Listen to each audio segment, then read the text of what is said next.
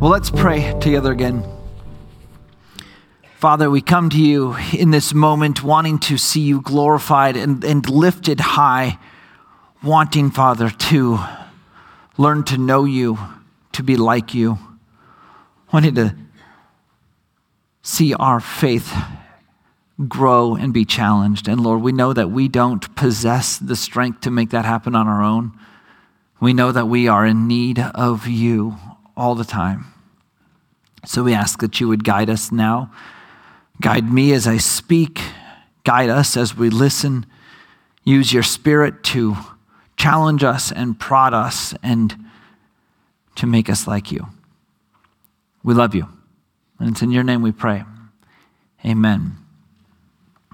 So I had a bet with some friends at the last church that we were at. And this isn't the kind of bet where you lose something of monetary worth. The bet was, it was about basketball. And I'm a basketball fan, but I'm not really a diehard, here's my team fan, partly because having gotten married when we did, my wife and I got married living in Minnesota, then we moved to Tennessee, then we moved to Nebraska, then Denver, then Nebraska, then Iowa. By the time we got to Iowa, I wasn't tied to any college team at all. Now we're in Michigan. But while we were in Iowa, I had a standing bet with my friends that when the Hawkeyes played the Cyclones, it's called the Cy-Hawk game, they would play in December for basketball, and whoever won that game, I would root for that team for a year. And my rooting for that team consisted of changing the putter cover in my golf bag, and that was about it. But that was the bet that we had. And one year, the Cyclones were playing the Hawkeyes, and I was a Cyclone fan until the end of the game, and if the Hawkeyes won, I would become a Hawkeye fan. So I was rooting for the Cyclones. And they led in that game for exactly 2 seconds of the game. But they were the only 2 seconds that mattered. They scored to get ahead with 2 seconds left in the game, and they won. They were tied or behind for the entire rest of the game. Now, I watched the game having been recorded because I was in a meeting and I couldn't be there live to see it. So I knew the score when the game was going on, but my friend, who's a diehard Cyclone fan, did not know how the game was going to end, as he had an ulcer for most of the game. And he struggled, and he was worked up. It didn't matter if they were down 20 at the half, which they were. I knew they were going to win with 2 seconds to go. I had no reason to be concerned. Total confidence in the outcome of the game, right? Because I already knew how it ended. If I didn't know, that's when we get worked up. That's why we like sports. We can get into it because we don't know how it's going to end. But when you know how something's going to end, you can have confidence in its ending, in how it's going to result, because you know that you can't change it. No matter what I did, it wasn't going to change the actual end score of that game. It was going to end with the score that it ended with. That sort of confidence, the confidence of knowing how a thing ends, is what we're looking at this morning out of Ephesians chapter 1. We are again back in chapter 1, verses 3 to 14, this time looking at our confidence in salvation. Verse 3 starts, "Blessed be the God and Father of our Lord Jesus Christ, who has blessed us in Christ with every spiritual blessing in the heavenly places, even as he chose us in him before the foundation of the world, that we should be holy and blameless before him. In love, he predestined us for adoption as sons through Jesus Christ, according to the purpose of his will, to the praise of his glorious grace, with which he has blessed us in the beloved. In him, we have redemption through his blood, the forgiveness of our trespass, according to the riches of his grace, which he lavished upon us in all wisdom and insight, making known to us the mystery of his will, according to his purpose, which he set forth in Christ as a plan for the fullness of time to unite all things in heaven, in him, in heaven and things on earth. In him we have obtained an inheritance, having been predestined according to the purpose of him who works all things according to the counsel of his will, so that we, who were the first to hope in Christ, might be to the praise of his glory. In him you also, when you heard the word of truth, the gospel of your salvation, and believed, you were sealed with the promised Holy Spirit, who is the guarantee of our inheritance until we acquire possession of it, to the praise of his glory. Last week, we looked at God's sovereignty as a general rule, what it looks like for God to be sovereign over that which he has created. And that sovereignty, that reality, is the only thing that gives us confidence in salvation. Because if God is not sovereign, if he is not actually in control, if he is not actually the king, then there's always a chance that we lose because God loses. But because we know that God will not lose, then guarantees that he makes become actual guarantees to us. So as we looked particularly at verses 13 and 14, it says this. Remember, he's already said we've been adopted, predestined for adoption in Christ, right? And then we've obtained an inheritance, having been predestined according to him who works all things after the counsel of his will, right? Verses 5 and 11. Now he says, in verse 13, in him you also, when you heard the word of truth, the gospel of your salvation. So when they heard this, somebody brought this to them. A variety of different people did, but somebody brought the gospel to these people and they heard this reality, which implies that somebody was speaking to them, right? As a general rule, we say, well, people already know the gospel. They've heard about Jesus. There's maybe not a whole lot I need to say to them, so I'd rather keep my mouth shut because it might be awkward if, I say something to them and they don't want to believe it. And so we just sort of don't do anything. But somebody shared with their words the gospel to these people, and they believed, right? So when you heard the gospel of truth, the gospel of your salvation, and believed in him, something happened.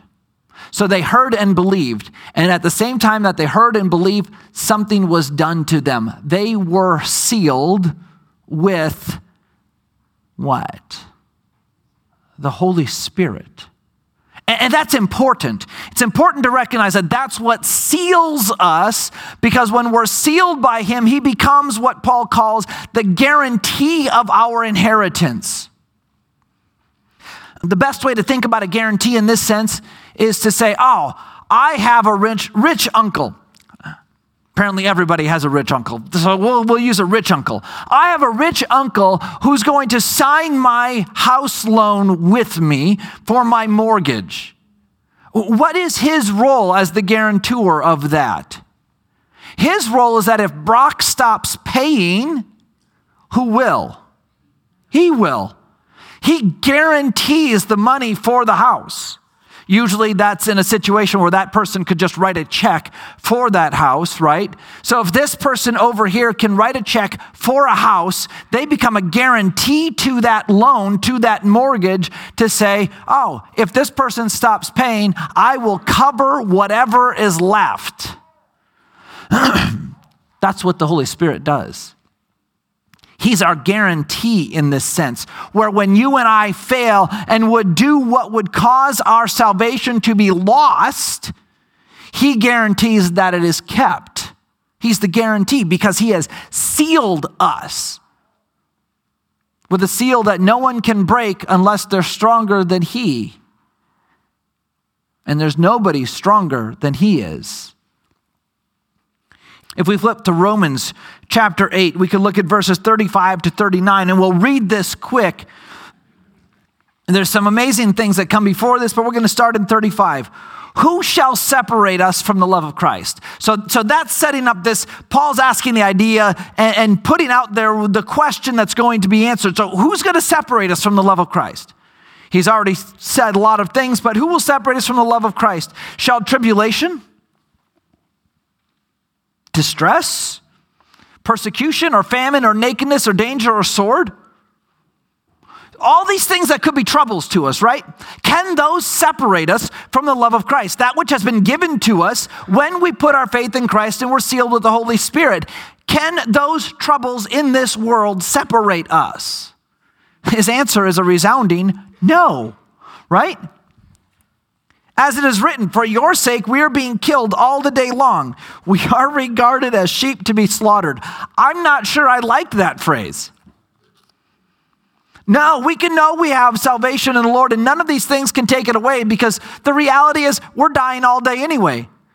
So what's the difference if we actually die and go to be with him versus are just in the process of dying to be with him? The logic is sound. I like that. I just don't like the idea of being a sheep led to slaughter.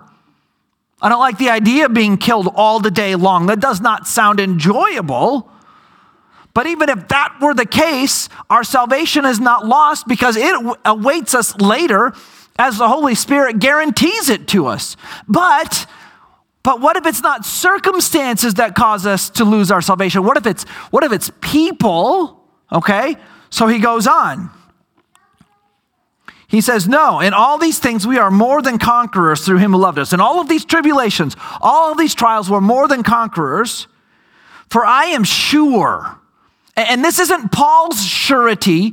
This is the Holy Spirit working through him and inspiring scripture that is the surety. For I am sure that neither death nor life, nor angels, nor rulers, nor things present, nor things to come, nor powers, nor height, nor depth, nor anything else in all creation will be able to separate us from the love of God that is in Christ Jesus our Lord. None of these people, none of these groups have the strength needed to separate us from the love of Christ. Our salvation is secure.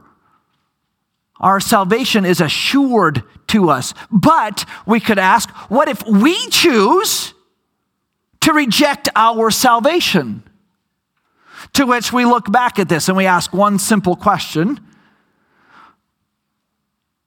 Am I a created thing? Yes, we are, right?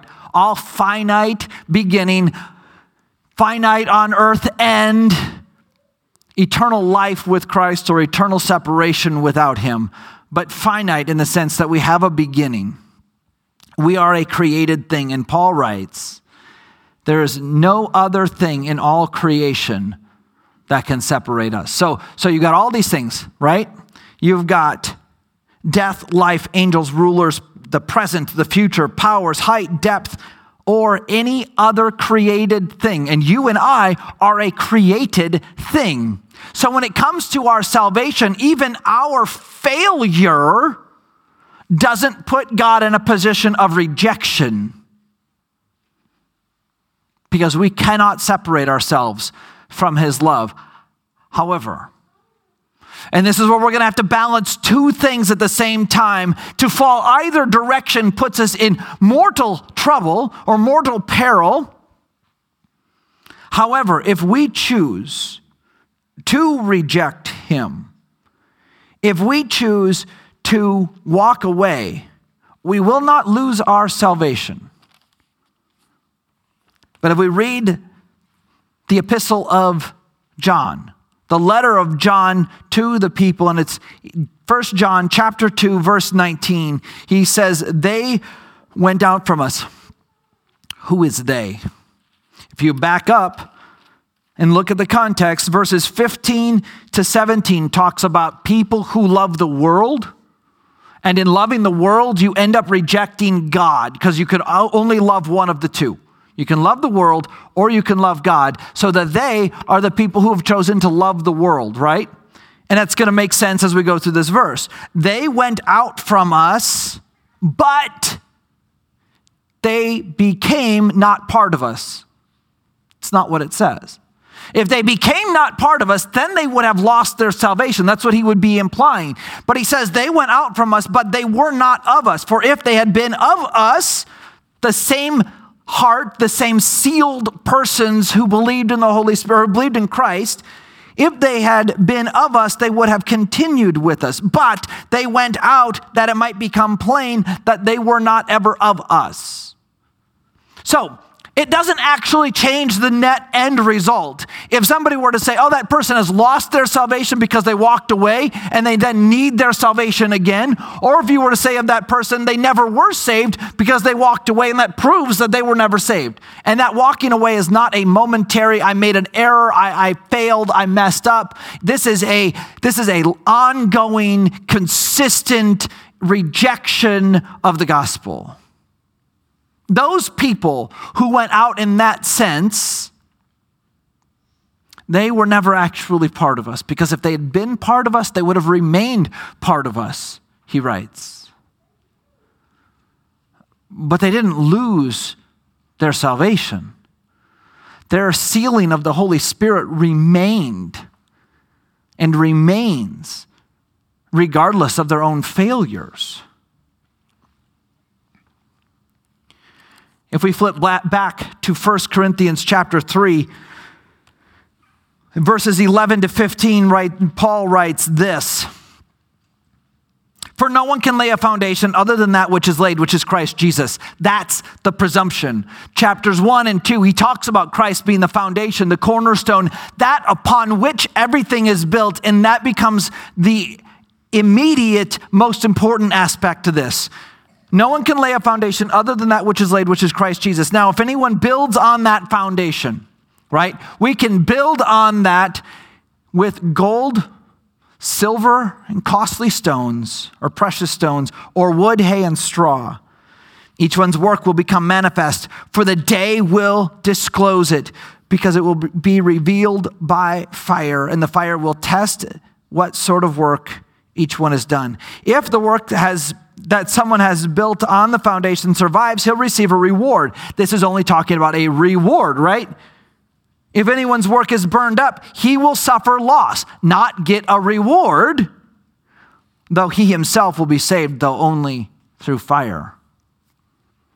If the foundation of our faith is Christ, then if everything else after that is poor workmanship, it will be burned up, and we won't get the reward from Christ of well done, good and faithful servant.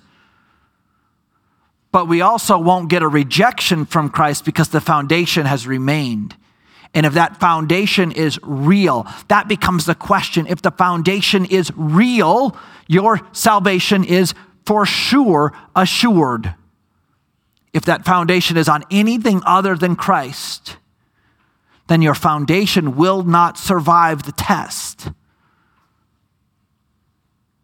And that becomes a question that only you can answer for you and the Holy Spirit can engage with. I can't answer it for you. Nobody else can answer it for you.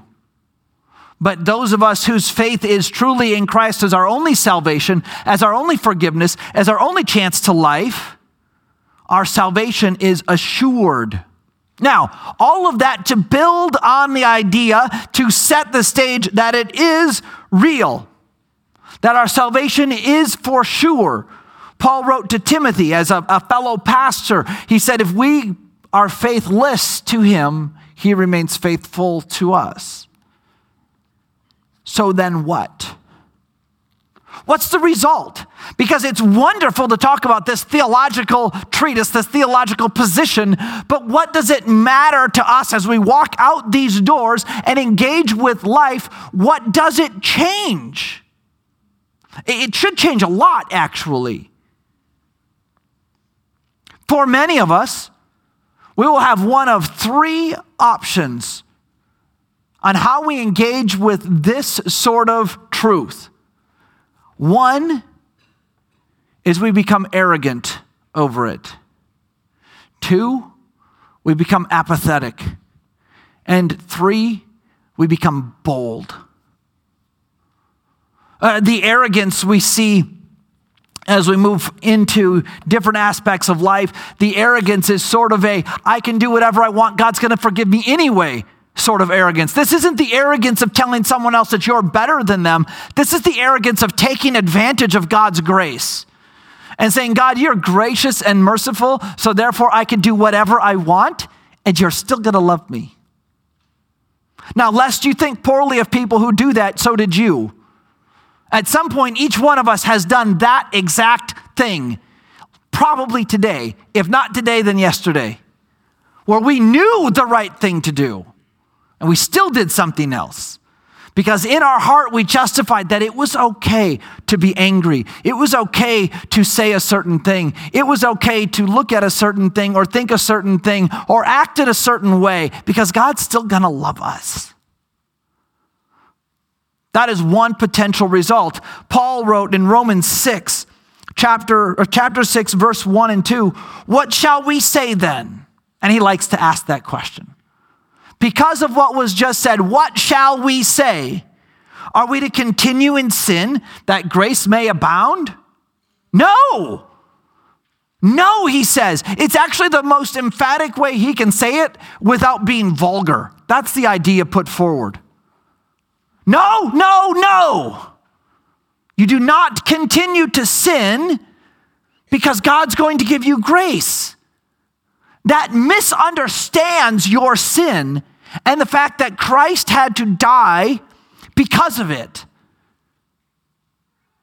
And if we truly understand what our sin did to Christ on the cross, to his person, who he really is, then we would likely not take advantage of that by saying, it's okay, God will still love us. God will still love me if I X. I personally have a temper issue, which is why my dad told me he was never going to allow me to play hockey. I really liked hockey. The idea that you could hit someone whenever you wanted, as hard as you could, I realize there's actual rules to it, but in my head, that's what you got to do. He said, no, this is not a sport I will let you play. He said, I played hockey. It encourages what we're trying to work out of you. It was a good move, but I would have liked it. That's part of my issue. I could see myself get angry when I get competitive. I've also found out through trial and error, all error actually, that James was right when he says, the anger of man does not bring about the righteous life that God desires. There's never been a moment where I lose my temper and get angry that anything has been bettered. 41 years of trial and error. I think it's going to stay consistent. But that's what we get. But I still, in certain moments, when my heart is tired and when I just don't really want to care, I still have moments where I say, it'll be okay. Just get angry. God will still love you. It will still be okay. And I want to live in this arrogant position of I can do whatever I really want because it's going to be forgiven anyway. That's one result. A second potential result is, well, if my salvation is secure, then I'm just going to go to a beach and hang out in a hammock. Mentality called apathy. Apathy is that moment when you just don't care what happens. There's an element to where we shouldn't care what happens. The results aren't ours. We talked about that last week. That is God's role. But there's times where we say, I don't want to put any effort toward it.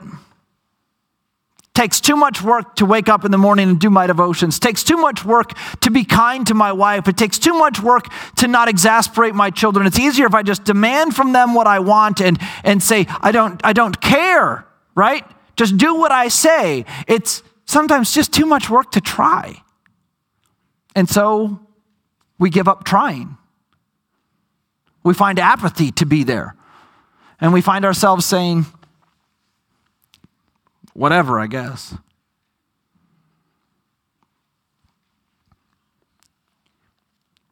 Peter wrote about this. He wrote about an opportunity that we have, that we frequently don't talk about. It is important to know that you and I cannot, through our own efforts, make ourselves more like Jesus. We don't have that strength.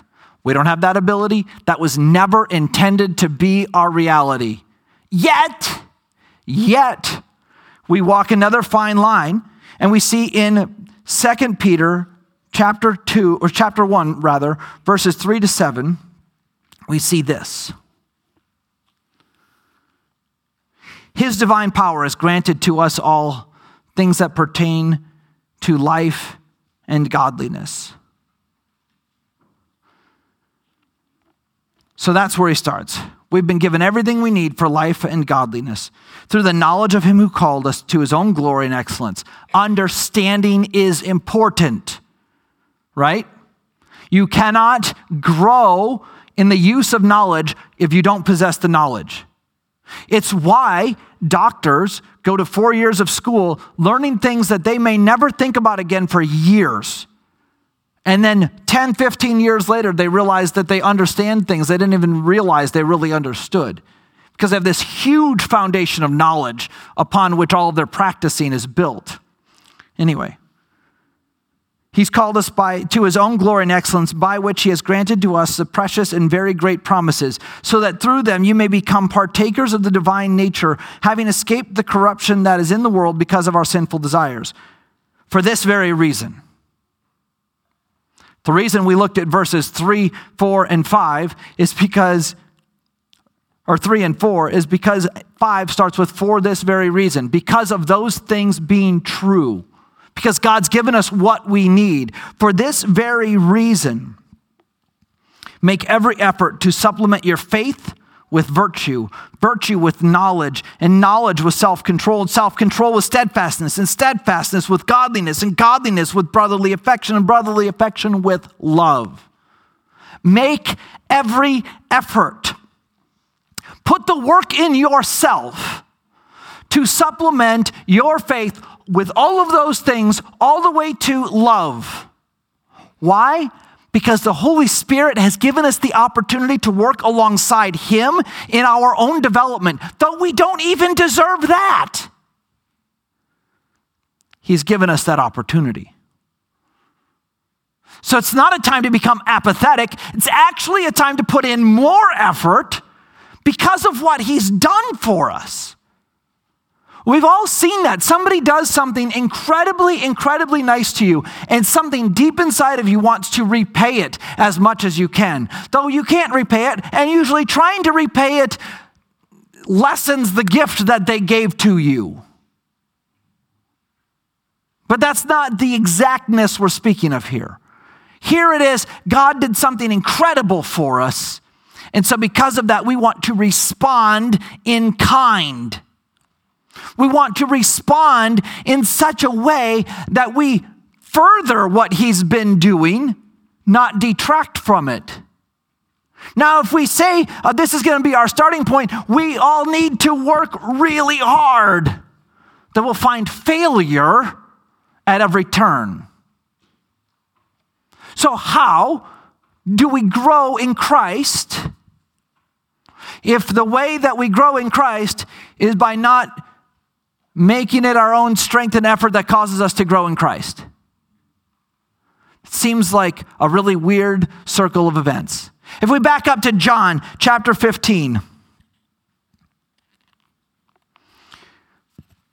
we see this. John 15 verses 4 and 5. Abide in me, Christ says, and I in you. As the branch cannot bear fruit by itself unless it abides in the vine, neither can you unless you abide in me. I'm the vine, you're the branches. Whoever abides in me and I in him, he it is that bears much fruit. For apart from me, you can do nothing. You can't grow fruit on your own. But if you remain abiding, resting, relying on him, you will bear fruit. So our job, really, to build on our faith all the way to love is to abide in Christ, to trust and depend on him to grow those things in us. Along with that, he gives us the opportunity to work toward it as well, but only so far as we're abiding in him.